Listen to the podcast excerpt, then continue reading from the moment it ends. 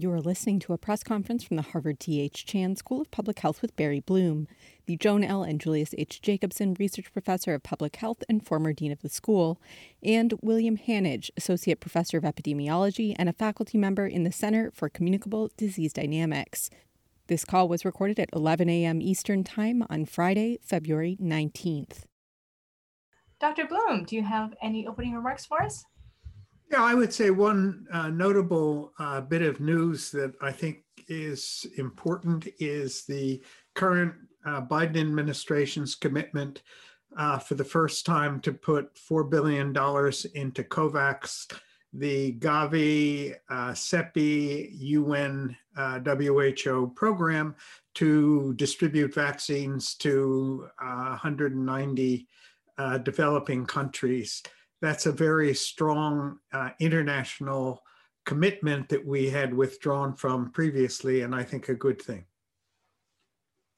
Thank you. And Dr. Hanage, anything you'd like to say? I need to unmute myself now. Um, I would agree hugely with that because it's a tremendously important thing to recognize, and we may get to that over the next hour or so. Um, the pandemic is in its very nature global. And while people on this call may be focused on the United States, it really is a global issue. And I think with that, we'll just get into the questions. Great, thank you. All right, uh, looks like we've got some questions already. Uh, first question, go ahead. Yeah, hi, thanks everybody. So there's a, a epidemiologist up here who has uh, voiced some pretty strong concerns about the variants um, saying the next 14 weeks could be the worst of the pandemic, a major explosion in cases uh, because of B117 in particular. Um, but I don't I don't get the sense that's a universal view, and I'm just curious where the the two of you come down on that. I mean, obviously, the uh, variants could put upward pressure on cases, and at the time when the vaccine would hopefully start helping. Um, so how do, how concerned are you about about the variants, and do you think are you expecting that the case trajectory picks up substantially in the coming weeks? Shall I start with this one? Um, so, thanks. It's a, it's a very good question. Um, so, just to start, this is specifically about the variant B117 which yep. was first detected in the UK, and which, as you as you know, because we've talked about it, is a um, more infectious, more transmissible than the previously existing virus. It also looks like it is more dangerous um, in the sense that it's somewhat more likely to lead to death given infection. Um, not, I mean, when I say somewhat more likely, it's not hugely likely, although the estimates are still enough to, to be taken really quite seriously. Now, the reason why I think epidemiologists are concerned about this, and perhaps more concerned about that virus than um, some of the other variants which have been talk- we've been talking about, and which we'll probably talk about more over the next hour, is that because it is certainly more transmissible, it has the capacity to infect more people more quickly before we have adequate vaccine coverage. And it also means, incidentally, we're going to need more vaccine coverage in order to exclude the virus. Now, the question as to whether or not this means that we can expect a predictable wave, a predictable, sorry, I don't like the word wave, um, a predictable surge in cases um, as a result of the introduction of that. That's a very difficult one because it depends, I think it's going to be quite regional. Um, I think that, for instance, Florida, we have um, pretty good evidence that this lineage is locally common in Florida and that it's increasing in roughly the same kind of way it has elsewhere, including the UK and other parts of Europe. Um, and Florida hasn't got a hugely active public health response against the pandemic at the moment. So that's going to be a particularly interesting situation. But at the same time, as you indicated, we've got this situation where the more people are being vaccinated, and indeed the weather is improving. I think that we've, you know, regular seasonal coronaviruses, they peak in January. And taken together, it may mean that the point at which the, this variant B117 is becoming locally common is at a part of the year where it doesn't transmit quite as well, or a high proportion of people are vaccinated. So I think that the way that I am looking at this is I don't think there's going to be a definitive national surge, at least not in the next few months, but there may well be locally significant events. And I think that whether or how local those are and the extent to which they spread will depend very much upon what we do upon, upon the combination of the non-pharmaceutical interventions that we put in place and then the pharmaceutical ones that we now have, i.e. the vaccines. So it's a bit of a complicated answer, but I hope that helps.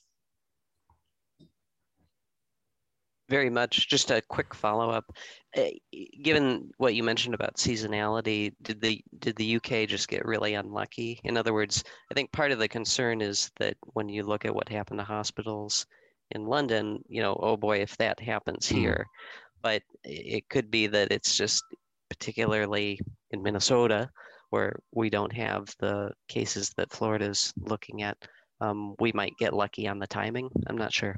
I think I, I think that that's a very good point. I mean, the only the only thing I'd say in response is that there is a degree of unluckiness there. Um, however, the thing which is not driven by luck was the fact that there was a very high amount of transmission and hospital burden that was considered to be acceptable. And the problem of what then happened there was that on top of that, you know, running it to the limit, it actually turned out that things were going to be worse than that. So when you're playing games like that, when you you should not play games with an exponential, you know. So when you had that, and then you had that little bit more on top of it, that tipped it over. So I do think that we're going to be entering the we are going to be entering this at a better time. Um, I want to make one other comment, though, which is, I think, relevant, which is that in a pandemic, seasonality doesn't quite behave as normally or um, strictly as it does for other situa- in, in other situations. Um, usually, seasonality is what kind of ticks things over the, you know, ticks things over the line, such that the reproductive numbers start to get above one, given the amount of immunity that exists. And so it's not it's not necessarily the case that it's going to be not transmitting everywhere. And some of the seasonality is going to be depending upon how people get together. For instance, um, we all remember the Sunbelt surge over the summer last year, um, which may be related to the fact that people were getting together indoors because that's it gets very hot there in the summer. And I think that stuff like that is going to be is going to remain to be seen. We're going to need to be watching it very carefully. But the the overall things going into this, the moving parts are basically how much people contact each other, how many people are immune either through infection or vaccination, and the overall transmissibility of the virus. And with B117, we know that one of those things has gone up. Gotcha. Thank you. Uh, next question. Oh, can you hear me now? Yes. Okay, sorry. Uh, thanks so much for doing these calls. We've been getting a lot of uh, comments and, and questions from members who take other medications, maintenance medications, whether it's heart medications, blood pressure medications, uh, blood thinners, etc., concerned about whether or not they should continue to take these right before they get a vaccine, whether or not there's any possibility that they'll have an adverse reaction to the vaccine because they're taking this other medication. And I know there have been, you know, all kinds of stories saying it's okay, you can take it. But can you give us any um, more detailed reasons that people should not either uh, stop their medications or should be assured that their medications are not going to affect the efficacy of the vaccine? Let me take this one, Bill. Uh, neither Bill or I are clinically trained, so one of the things on ethical grounds we refrain from is telling people how to be treated.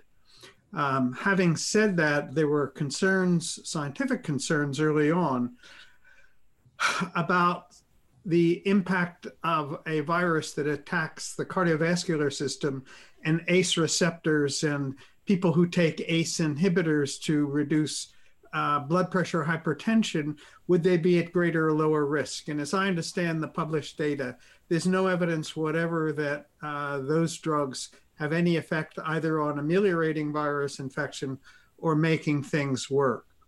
When you say drugs, there are all kinds of drugs. I had a call uh, literally yesterday from someone whose relative is taking uh, anti cancer drugs that might be immunosuppressive and was scheduled for a vaccination. And my advice, of course, was to consult her physician, but that's a kind of drug that could ameliorate the effectiveness of a vaccine. So I think you have to be very specific with drugs and very specific with patients. And the best person to get advice from is probably someone who knows both. Um, just to follow up, are there particular, other than the cancer drugs, and I'm assuming if you've had a transplant and have other, you know, drugs that to that would impact too. Are there any other classes of drugs that you think people need to be concerned about? Um, Like statins or or you know the medications that people take for diabetes, things like that. I don't know of any published work that indicates there would be a contraindication that they would make infection either more likely or more serious. And I understand uh, the medical journals have not uh, raised any concern in that regard. There are drugs, as I said, in anti cancer drugs, immunosuppression, where patients are in special circumstances. Um, um, so one has to be very specific of what, what drugs and what patients in particular as it relates to immunosuppression, like you say, Yep. yeah, and vaccines. Okay. Thank you so much. Uh, next question. Hi again. Thanks for doing these. Um, I have two totally unrelated questions. Uh, the first one is there's a Lancet letter out, I guess, yesterday um, from Israel that looks at one dose versus two, tw- 15 through 28 days after the first dose, that is bringing up the issue again of first, uh, can we delay the second dose? Wondering if you've seen that and whether you think that's that should change any hearts or minds.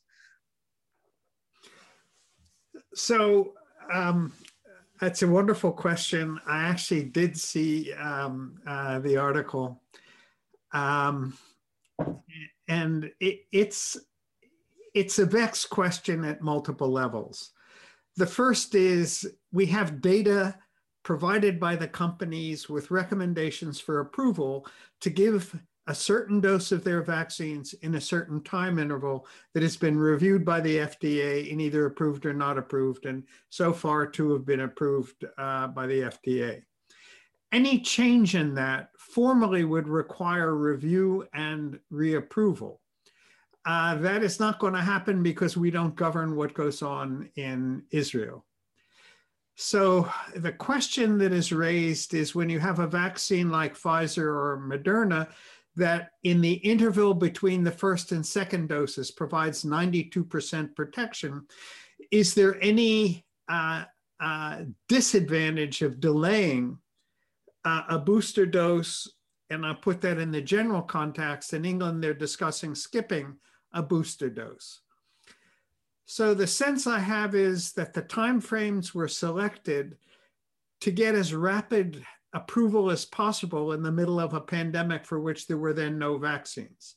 There are many other vaccines where you do booster shots three months or six months later, where the immune response may even be better after a delay, uh, enabling booster shots to enhance and expand the immune response.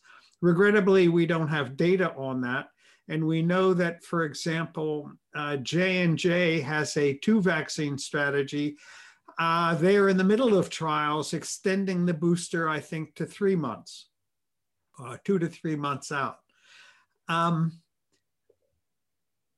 the issues are what does a booster do? And this is immunology 101.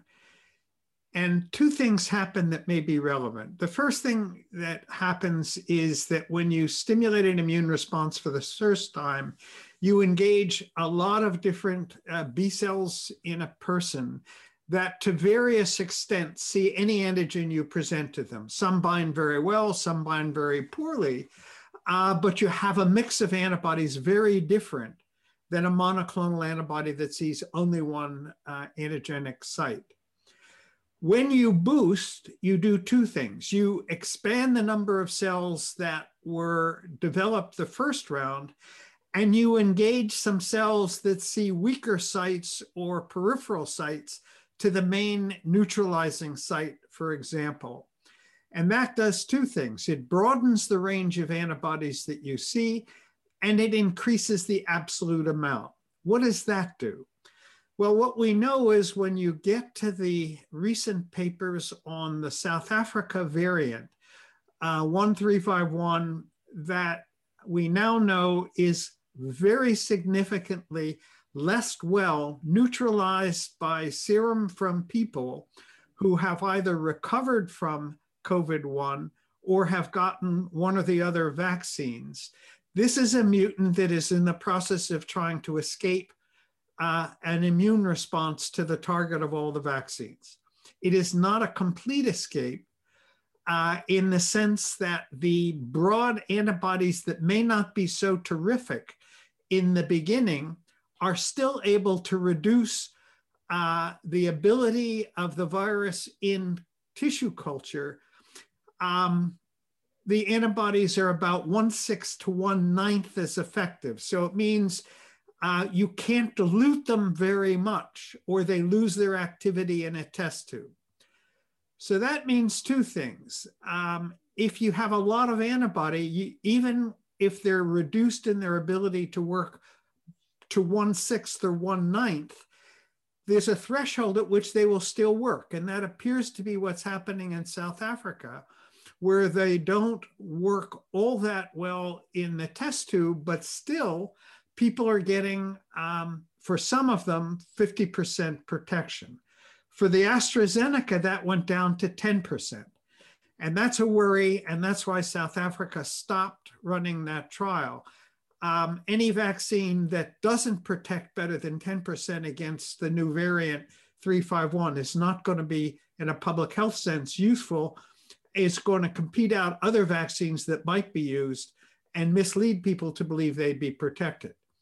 So the amount of antibody that you produce expands the amount of even off target antibodies that may work.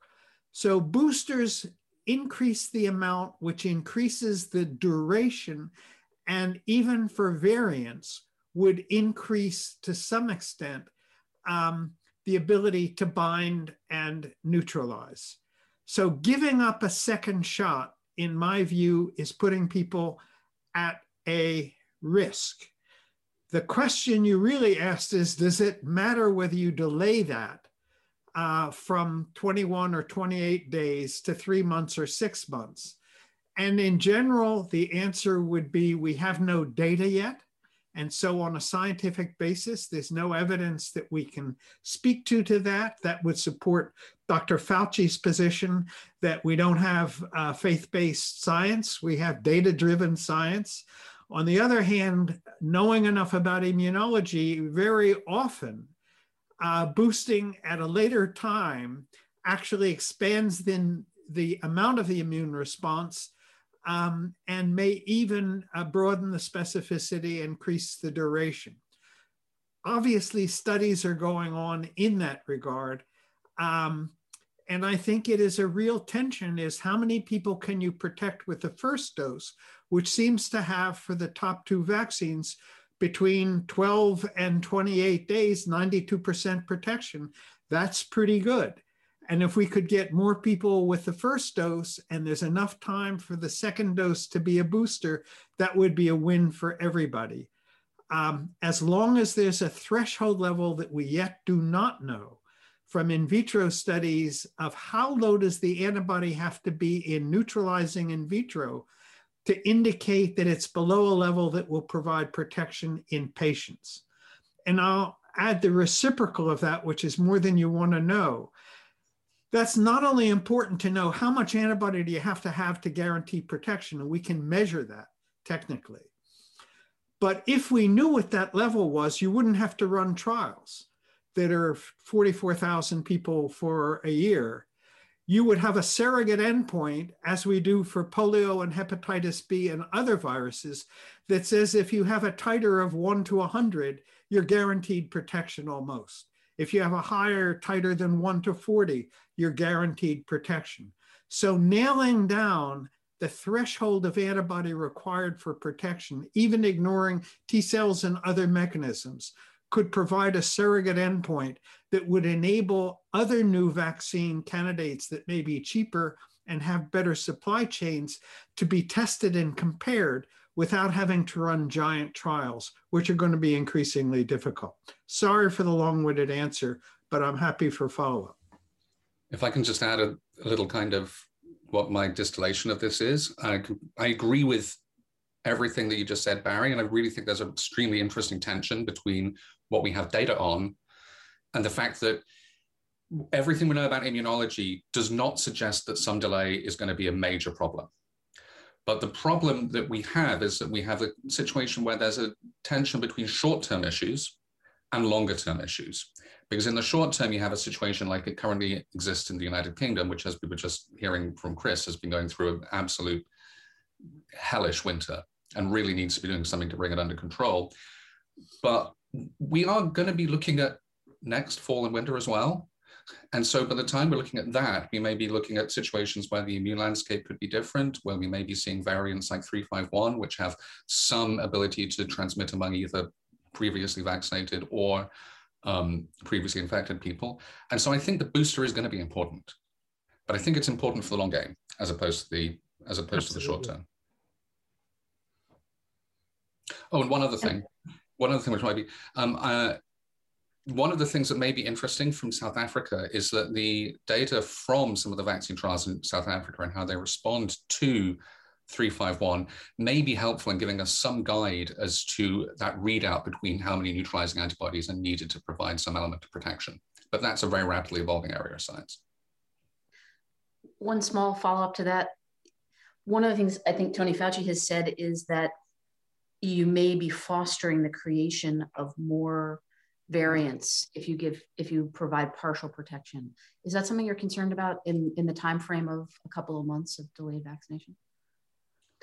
Um, sure. Um, the fact that many of these variants particularly in the 351 and um, uh, this particular variant with uh, the EEK variant E487K um, they are produced by selection from natural immune responses.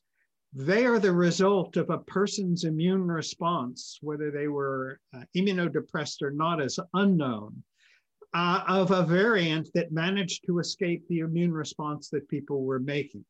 So, in any immunocompetent individual, you are selecting for variants that can get around that immune response you could argue that higher titers of antibody and broader specificities reduce the probability that a variant in the major site um, would uh, uh, result in disease if there's a broad response to minor sites.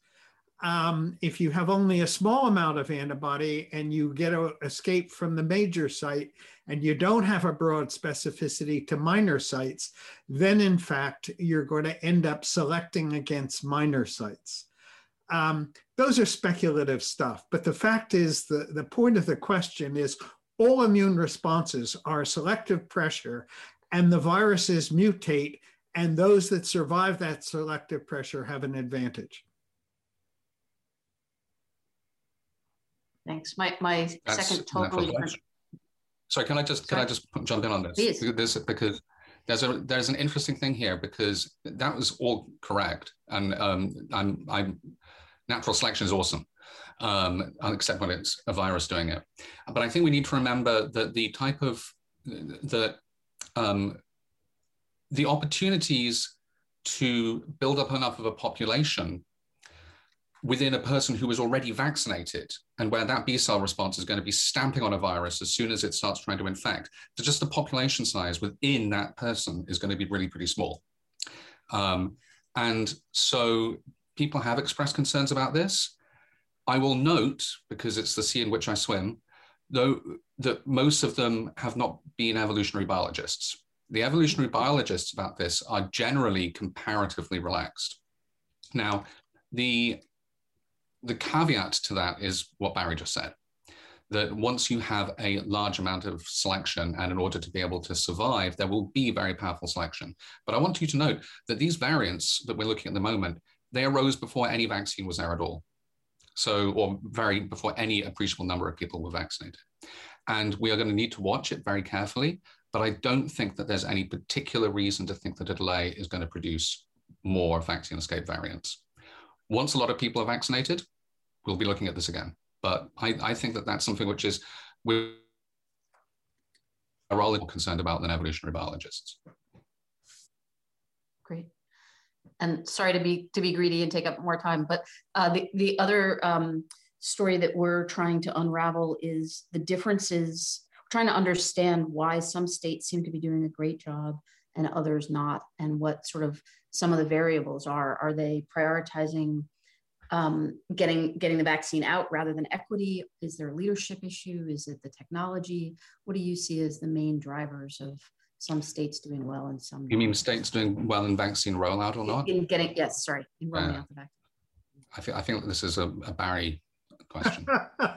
yeah, so this is really challenging. Um, th- this is really a function of the total chaos. Uh, 50 state um, health systems in an uncoordinated, unresponsive, unreporting system to the federal government. And um, there are states that seem to have done well. Uh, they tend, like West Virginia, to be small.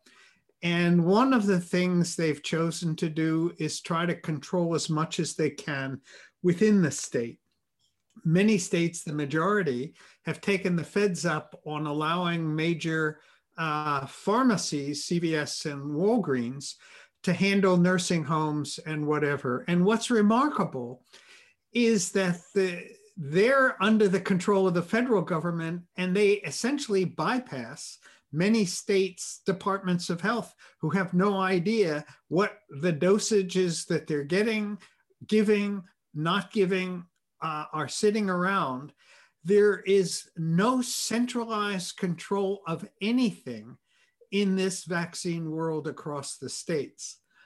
The second issue is um, while uh, we do not have a single national health system, and within the limitations that every state is responsible for the health of its people, crazy as that may be, that is the American way. There's absolutely no reason why every state has to reinvent a logistics and information system for having people register, having uh, health centers uh, indicate who has had shot one and shot two, and who can notify uh, people and by what means they can be notified. And the underlying tension in your question uh, that really has uh, uh, certainly gotten us uh, concerned in Massachusetts, and I'm sure every other state, is the issue between efficiency of vaccination and equity of vaccination. Uh, you can line people up in football stadiums and um, vaccinate 7,000 people a day and increase your numbers. But if you're not getting the most vulnerable populations over 65, over 75, people with comorbidities, African Americans and Latinx, uh, you're not going to save that many lives. Um, and it's going to turn out to be an inequitous and increased distrust of vaccines, distrust of the healthcare system, distrust of uh, governments. And uh, there's no easy fix for that, but certainly CDC has provided guidelines to say, look, we can only give you so many doses a week, and that's far less than any state can use. Uh, in your considerations, do consider um, um, uh, social vulnerability indices.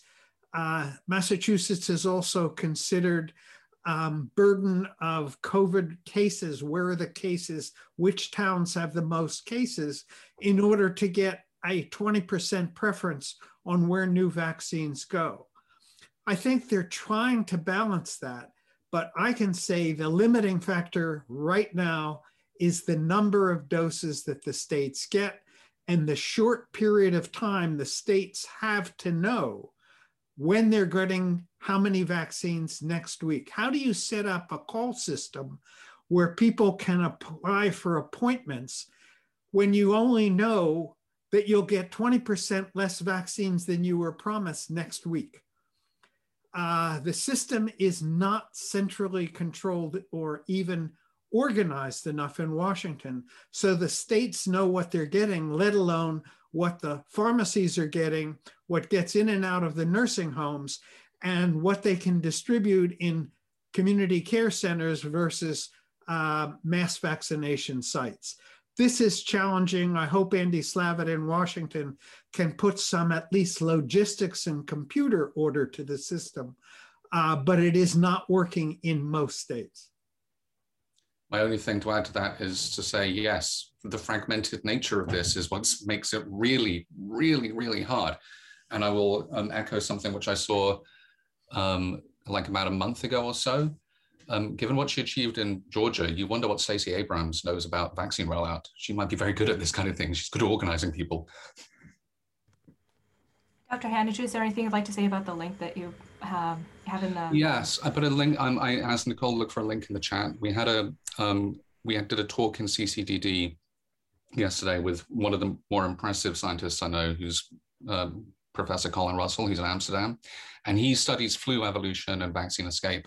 And halfway through, he gives a very, very good um, potted sort of question about how vaccine escape is expected to work in vaccinated communities. And I, you know, I recommend it to anybody who's got an hour who wants to hear about a person with an with an even more mid-Atlantic accent than mine, um, talking about viral evolution.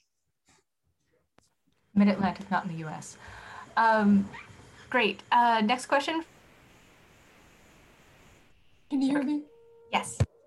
Thank you. I wanted just to ask about undercounting. Um, when testing was uh, was more, testing seems to have given way a little bit to the vaccines, but there still seems to be some concerns about whether we really have a good handle on how many people right now and looking forward actually have the virus. And if we don't have accurate numbers, what are the public health ramifications? Why does it matter? So undercounting has been a theme throughout this. It's a very, it has been quite difficult to figure out exactly how many people have been infected. Um, and we're certainly counting fewer than actually have been infected. But that has changed quite hugely, the proportion. I think that in Massachusetts at the moment, I am kind of thinking that we are missing maybe half to two thirds of actual cases, and most of them are mild. People aren't showing up. There are going to be some, some asymptomatic cases as well. The public health ramifications, well, first of all, the ramifications are that we have a relatively poor understanding of the um, range of disease severity right now.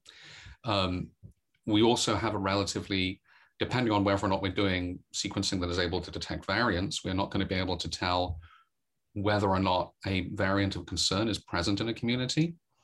Um, so we're not going to be able to plan ahead as much. We're also not going to have a sense of what degree of population level immunity might exist from prior infection.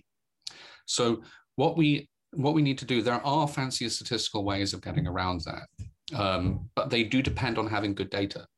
And if the data are not good enough, then it becomes very, very difficult to, to do that. And that is relevant to understanding the expected impact of vaccination.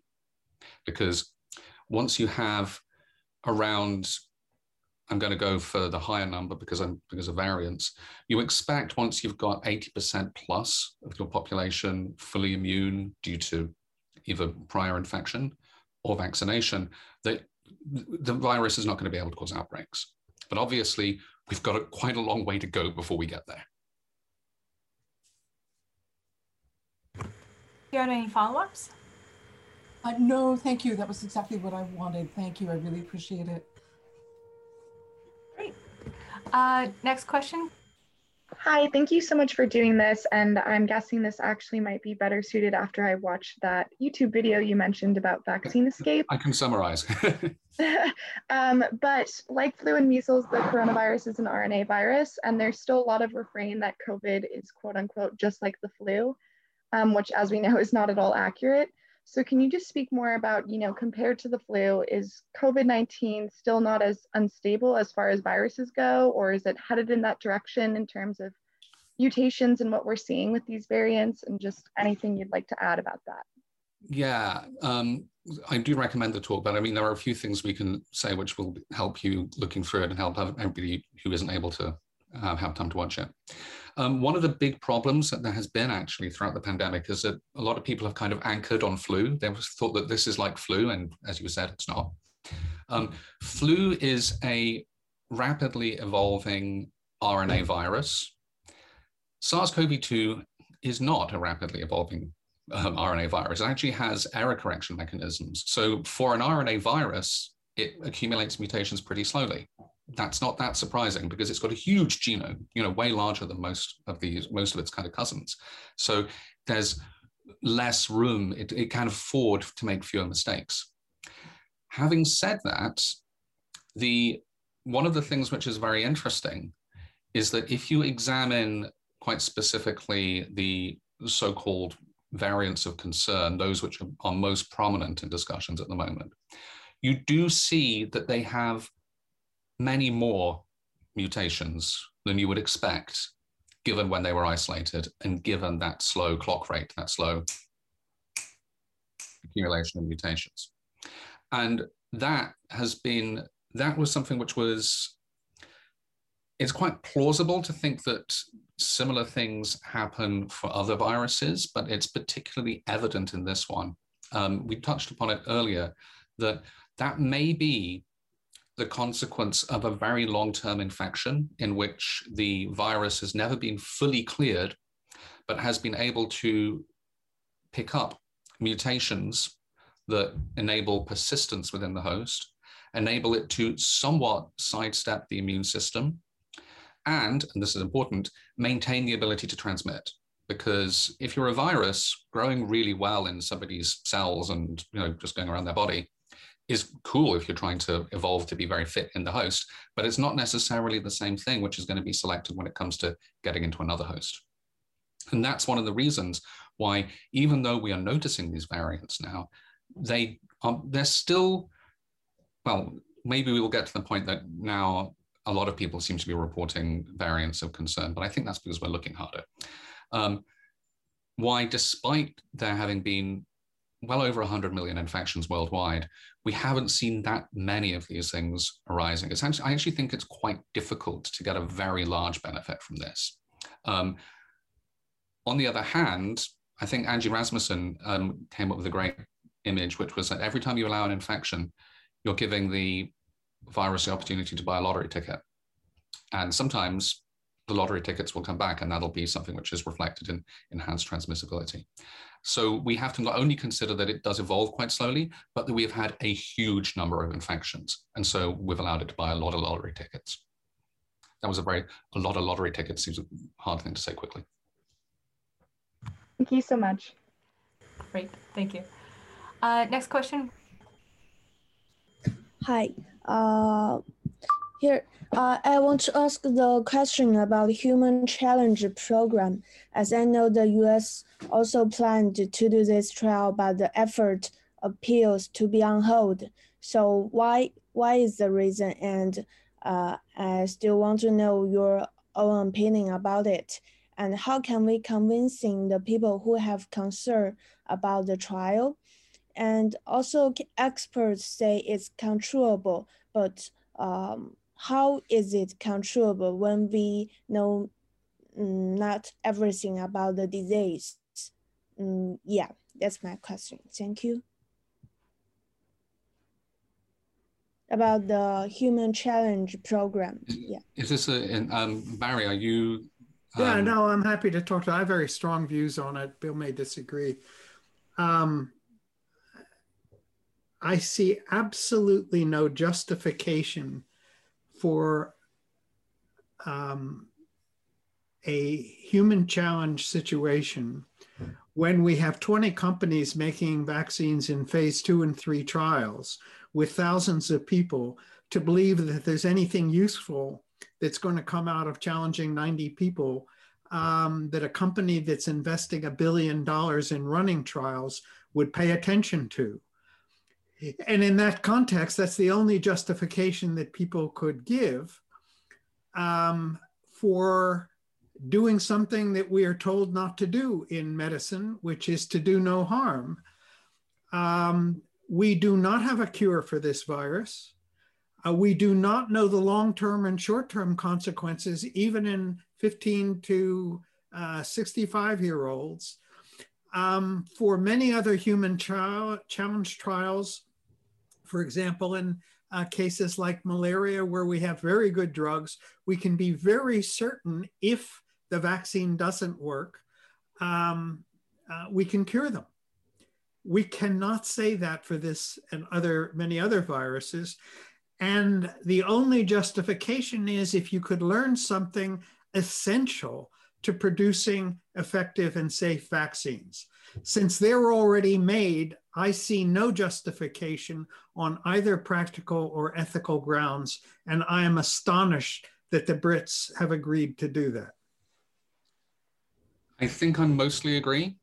Um, on almost, I, I, I, agree on pretty, in particular, the emphasis on the long-term chronic consequences of infection, because even though it is true that the reason why we have a pandemic of such scale and problems is not that the virus kills an enormous proportion of people it infects, but that it infects a large number of people and causes severe illness and death in a small proportion of them, but the number of people infected is so large that number of deaths becomes very large. But then there's also that crucial chronic illness that results that people have not paid enough attention to, and which is probably going to be making a really significant impact in terms of long-term health conditions, you know, in the population as a whole over the coming decades. Now, the only wrinkle I would add to what Barry said is that if there were to be any ethical grounds for that, it would be the acceleration of knowledge about something, perhaps at a point when there was not a large amount of infection. But given that right now there is a huge amount of infection, of naturally occurring infection, in so many places around the world, it seems much more reasonable to be planning on a well-designed trial in that context. It's not, it's not hard to find people infected with SARS-CoV-2. So I think that given that, even if there were any ethical um, grounds for considering it at a very, very large population level, obviously strictly among volunteers, that, that ship sailed quite some time ago. I would just add that the people who are most at risk for dying as you know, 80% of deaths in the US are people over the age of 65. They're not involved in the trials. So one is going to learn nothing mm. about the potential efficacy of anything in the highest risk populations. And we know that most young people don't die from it.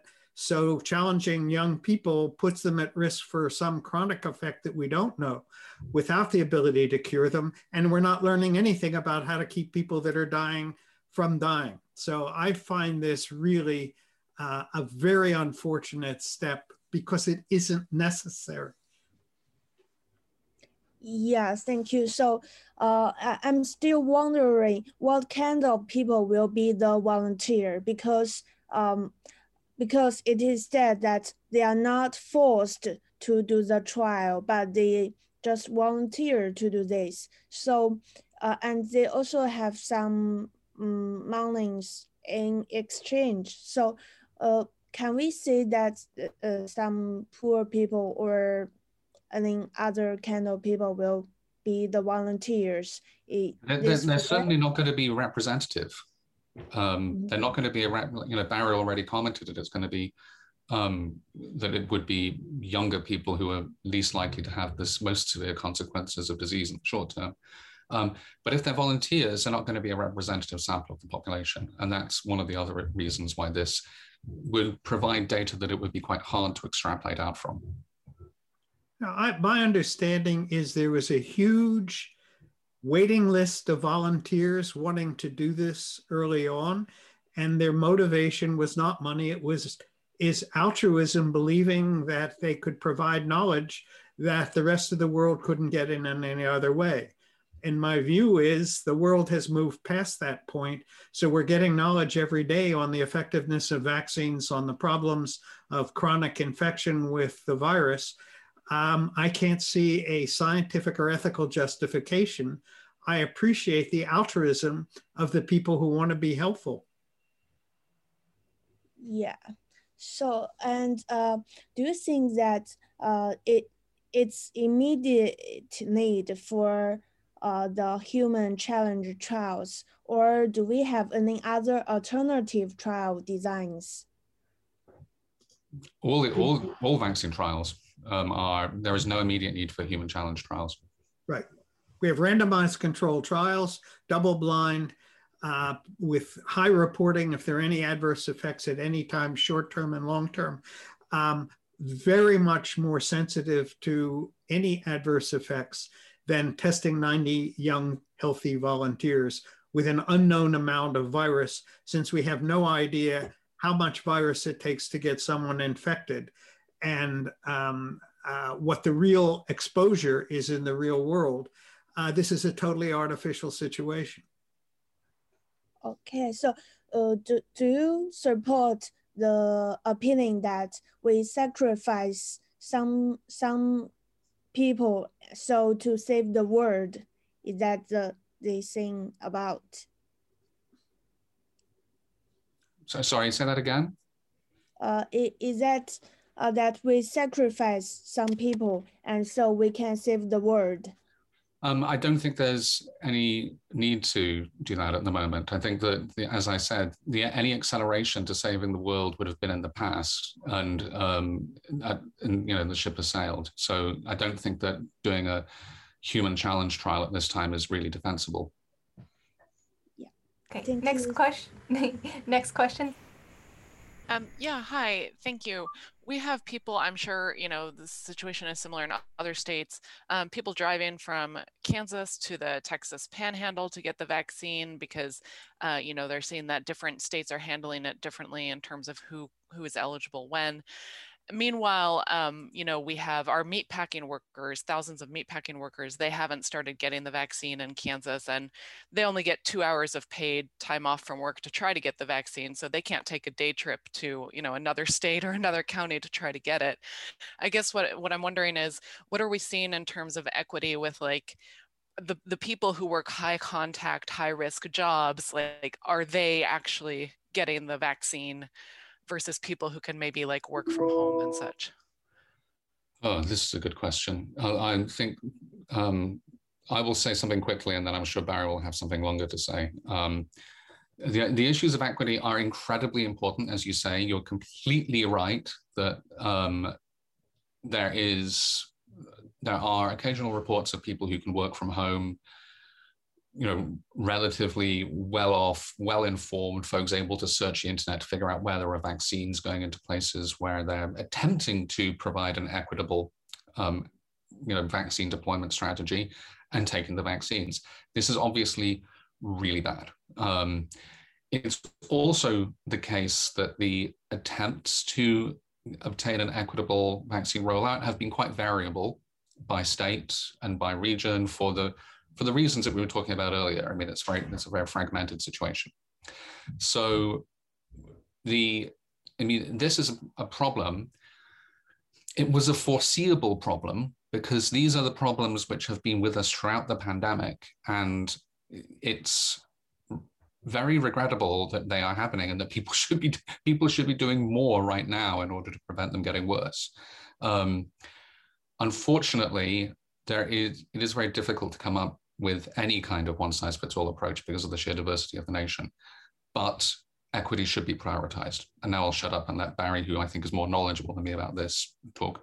No, I I, I absolutely agree. And and look, um, if there are rules for anything in the United States of America, that's a positive selection to find people who will find ways like the virus does to get around the rules or get around the antibody. Uh, that's a, a um, characteristic of human nature. The role of regulation is to try to assure the system is as fair as possible. So I would, for example, state, uh, uh, indicate that vaccines are allocated to states on the basis of population. So every vaccine dose that's given to somebody from Kansas that goes into Missouri um, is taking a vaccine away from people in that state. And it would seem to me a little bit of news stories on that would make it less attractive uh, for the people either to want to do that uh, or for the vaccinators to want to give it to someone uh, from another state.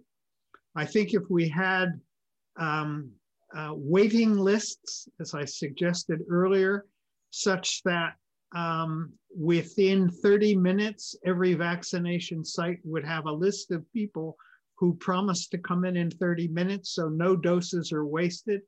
Um, that's a logistics, a computerized tool um, that could be used from community health centers or elsewhere, um, volunteer drivers or whatever. We could solve the problem of um, uh, having any vaccines unnecessarily wasted. Uh, but people will try to get around the system. As you know, in my state, when the governor allowed um, people to accompany uh, elderly over the age of 75, Craigslist immediately had a bunch of young taxi drivers volunteer to take 75 year olds who were not relative to get vaccinated because they were being offered a vaccine as well. Mercifully, the government figured out that wasn't so clever, and that will pertain only to 75 year olds, which are now over half uh, estimated to be vaccinated, will not be true for any of the younger groups. So, keeping ahead of human ingenuity is a challenge, but really having uh, both the governments and the press emphasize the importance of equity here, fairness, not getting the head of the line, not paying your primary care physician to say you have two comorbidities when that uh, level is up. Um, there is a level of honor that's required that can't be uh, dealt with by law and regulation. Yeah, and, and and just as a small coda to that, I mean, I know multiple people who are MDs who are not in patient-facing roles. They're either in um, working in labs or they're in a situation where they have no need to be in contact with the patient. And I know at least some of them who have been offered the vaccine and have turned it down on the basis that it would be better used in somebody else right now. Absolutely. And that's a, you know, I'm not going to be vaccinated for a long time, I suspect. um, the other thing is that um, I would like to say that things would be better if, for example, there are registries of people on Medicare, where registries in every state on people who are Medicaid. And to the extent that the government could reach out to them rather than waiting for them, uh, who are often skeptical or worried about vaccines, uh, we know who the people who are on Medicaid are. We know who the people on Medicare are. There must be mechanisms to reach those vulnerable people explain to them, answer their questions, uh, even if they don't have a primary care physician, uh, to try to explain what we know about the safety and efficacy and why it would be a good thing for them to get vaccinated. Thank you very much. Great. Uh, next question. Hi, thank you very much for doing this. Um, I want to ask you about um, the South African variant. In Cambridge, we have the distinction of having the first case of the South African variant. I think there may be two now, but um, I'm, I think that was reported yesterday. Right, one. Well, we were we we were the first. Let's put it that way. Thank you. But anyway, what I'm wondering is, is there anything special that should be done? That should we sequence more test results from Cambridge? And it seems that we're looking for these variants at a time, at least uh, where there's much fewer positive cases. So are we going to find them? We're not even sequencing that many. Well, it depends on relative to what. I mean, um, the, the there are the Broad Institute in Cambridge has actually been doing more sequencing, although not necessarily of things from Cambridge. Um, the fact that we have in Massachusetts and in the region multiple cases of B1351 that have no travel history means that it is circulating in the community already. Now, in the um, in the United Kingdom, that was responded to with a program which was called Operation Eagle, in which the people who, there who have already managed to make most of the rest of the world and the United States in particular really look like tortoises when it comes to making genome sequencing work well. Um, they were told that they it was the government told them that they had to descend upon a region, get loads of tests from people. They were doing door-to-door testing where this variant was found. And then the goal was to get sequencing turnaround in 48, maybe 72 hours in order to be able to say where it was, because it was considered to be such a big deal.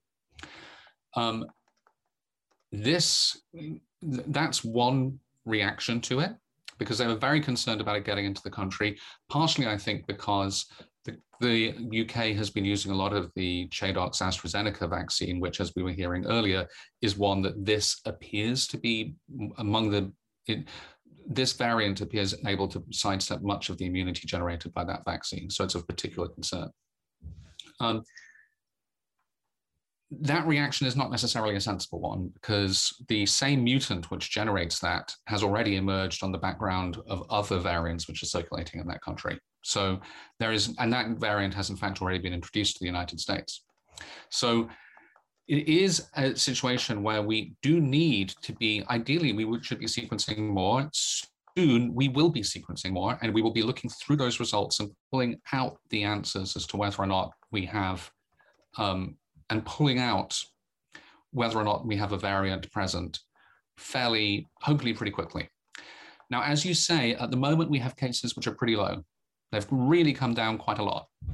But if there is a circumstance that this B1351 or B117 are present, we expect that decline to be tailing off. It may even start to increase again. It won't happen quickly, but it, it is entirely possible. So I think that what that means is that we should be prepared for an anxious spring um, and during which we pay very, very close attention to what's happening in our community and those around us. I, I, guess I have just one follow. Is there anything that just on a community basis, that when a case is found in a community, is there anything that needs to be done in a community that's different from the normal precaution that they tell you to do? I think, given the data that has come from South Africa, it would be pretty reasonable to suggest to folks that um, I think that some people have a feeling or a belief that they have been previously infected as a result of either a positive test or um, serology that's been done. I think that those individuals ought to be made aware that a variant is present that we think is there is better able to infect folks with some previously existing immunity from infection. Um, and that they shouldn't be thinking that they are protected. So, I mean, I think that is probably the most important message to get out to a community in which we know that there's already community spread of that variant. Yeah, I would simply add that once you have a community with one of these variants, um, people have been very cavalier about contact tracing and supplying phone numbers of people with whom they've been in contact and in quarantining, uh, staying home for seven, uh, 10, or 12 days. In areas where these variants are emerging, the best way that we have right now to stop them until we have enough vaccine is to keep people locked up for two weeks so they're not transmitting it to anyone. Absolutely. And their contacts do the same and it would die out of its own. Absolutely. Couple that with back, I, I, would, I could add to that, you know, some emphasis on backward contact tracing because that, because you want to be able to figure out where they got it from. Um, and I mean, these kind of, and, and Barry is right. It, it is depressing, but there's been a really cavalier attitude to these things. Thank you very much. You're welcome. I have a couple of things. Uh, do you have a couple more minutes, either or both of you? I think I have one more question. Sure. And I'll, um, is that is that okay, Dr. Hanage? Um, hang on, I'm, I'm, I'm opening up my, I'm opening the thing that rules my life. Um, the other thing is, could you, I guess I can also put in a, a brief, uh, a link to some information on contact tracing and uh, background contact tracing, unless you'd like to get into that, like for. I'm, I'm, I'm fine, I can stay for a few more minutes. Okay. Um, are you all set? Yes, I am. Thank you. Okay, I'll see if I can find a definition for you for uh, backward contact tracing. Uh, and Oh, it's, I- when, it's when you're trying to figure out where it came from as opposed to it transmitted to. And it's helpful because it avoid because it starts to it's part of a cluster busting strategy, which has um, been at least tied to successful pandemic management in some parts of the world. Yes, and especially since uh, the sequencing often comes quite a bit after the test results. So a Yeah. person could be, Yeah, I mean, hopefully that will be changing, but I mean, it's not going to change overnight. thank you very much. Next question. Sorry, being greedy today. Um, I was just wondering if you could talk a little bit about why you think the cases are down so much. What, what, to what do we owe this credit? And uh, you said before about the variants, but uh, is, is, is this good news? Can we, can we celebrate this? Then I, I think you broke up a little bit. Was that why things are coming down so much? Yes. Yeah. So this is a really good question, um, and it's an ex, it's one which there is considerable discussion about, and some of the some of the potential answers are really quite complicated. And I'm going to try and anchor. I'm going to try and anchor in basically the the big three for which I think we have at least some evidence. So the first and the most important observation is that regular coronaviruses peak in January. That's the that's something which we have seen for years. Why they peak in January is a big is a good question. We don't really understand why very much because we also know that they exhibit less seasonality than flu does. That's why we call those regular coronaviruses summer colds sometimes. But the cases peak in January. And that may reflect a combination of weather, which is particularly helpful for viral transmission, and then also human contact patterns, you know, reflecting the different contacts which get made over the holiday season. And it's notable that the peaks in cases in early January are pretty much when you'd expect to see them to peak from the infections which happened over New Year's. Now, once that's happened, the virus got into a whole bunch of um, new households, which it's going to probably make its way through. But then human contact patterns change and they shift back, and the weather may be changing a little bit and making it a little bit more difficult for the virus. So that's the seasonality piece.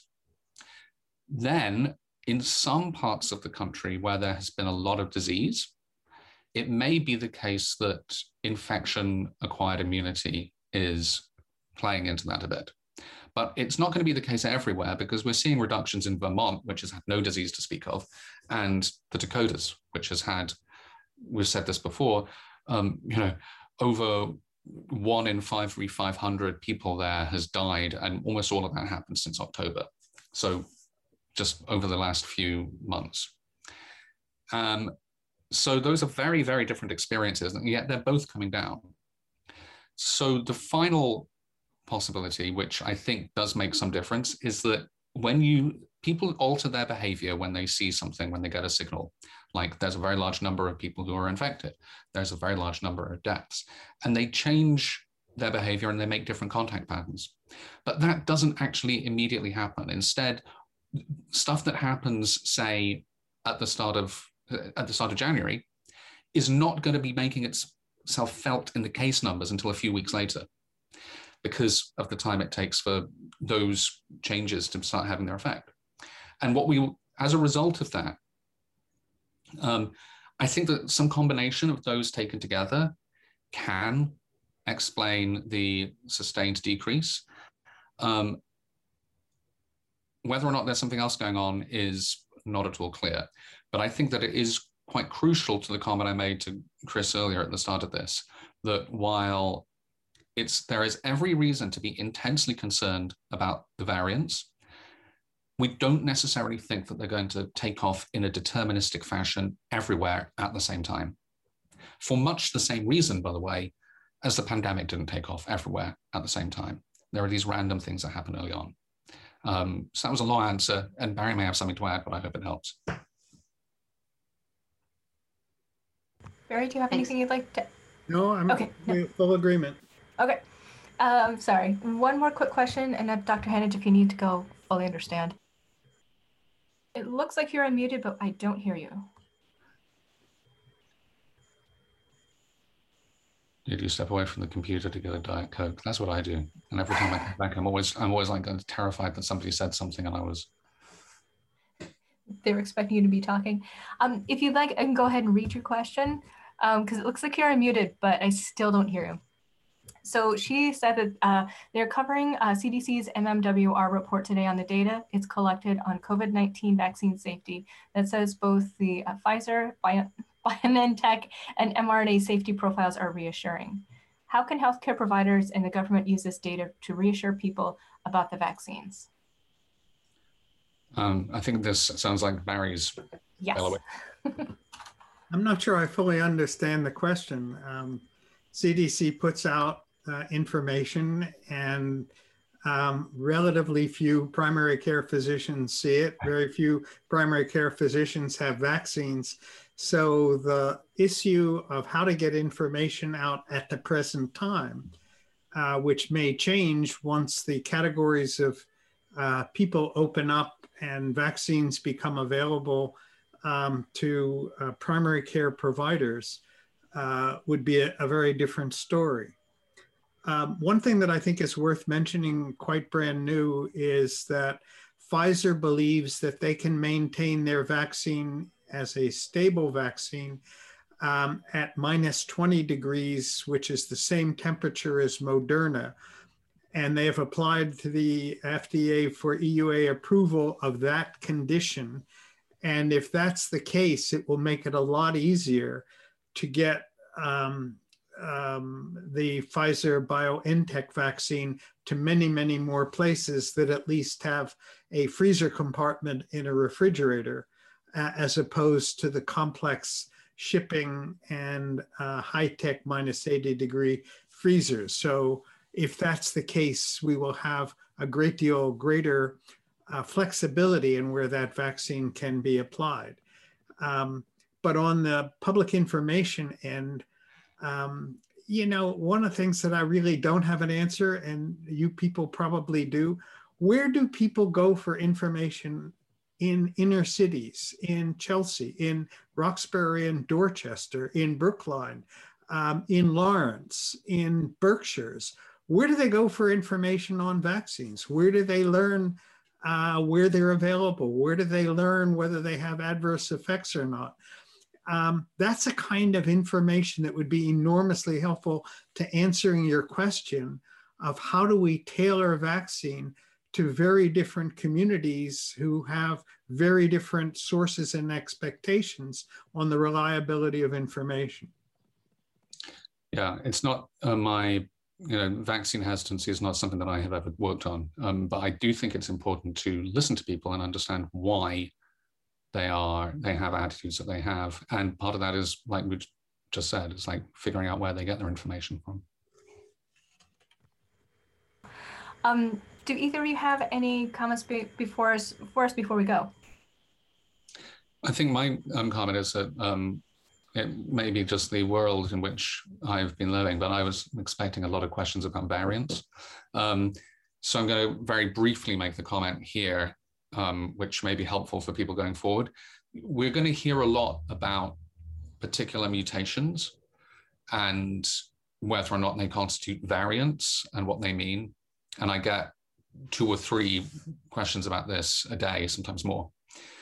Um, those of us in the US, I think we need to remember that people are now doing a lot more sequencing. And so what you're often finding when you're sequencing is you're finding something which is locally spreading. And that makes people suddenly become very excited. But it may not mean anything very much because at the moment we're looking at it a lot more closely than we were. Even the variants that you've heard of and that are famous, like EEK, for you know EEK, for those of you who don't aren't familiar with the I mean, some of these mutations have been given names like D614G is Doug, E484K is EEK, and um, um, then there's Ellie as well, um, E501Y, um, Nelly, sorry, N501Y. Um, but Nelly and EEK and a number of these mutations have actually arisen many times. And many of the times have arisen, in fact, most of them have gone extinct. So when you hear about there being something circulating with a worrisome mutation, try not to become terribly anxious about it. Note that it's not only having a worrisome mutation, it's a combination of mutations. And it's what that lineage seems to be doing over time. Is it growing? Is it, is it, has it arisen recently and is growing more than it is expected? And so that will all be helped by better understanding and better sampling and more genomes. But if you're getting a lot of local stuff about saying, oh my God, we got this amazing, we got this terrifying variant here, please, I would urge a little bit of skepticism and calm in the face of that. I would only uh, thank everybody for their questions and say that as this epidemic has gone on, I am more and more appreciative of the important role of the press in providing relevant and cogent and honest information uh, to people that they can begin to trust, given the chaos that's out there in the healthcare system. Getting um, true information in any place can only be helpful. And so I thank you for what you do. This concludes the February 19th press conference.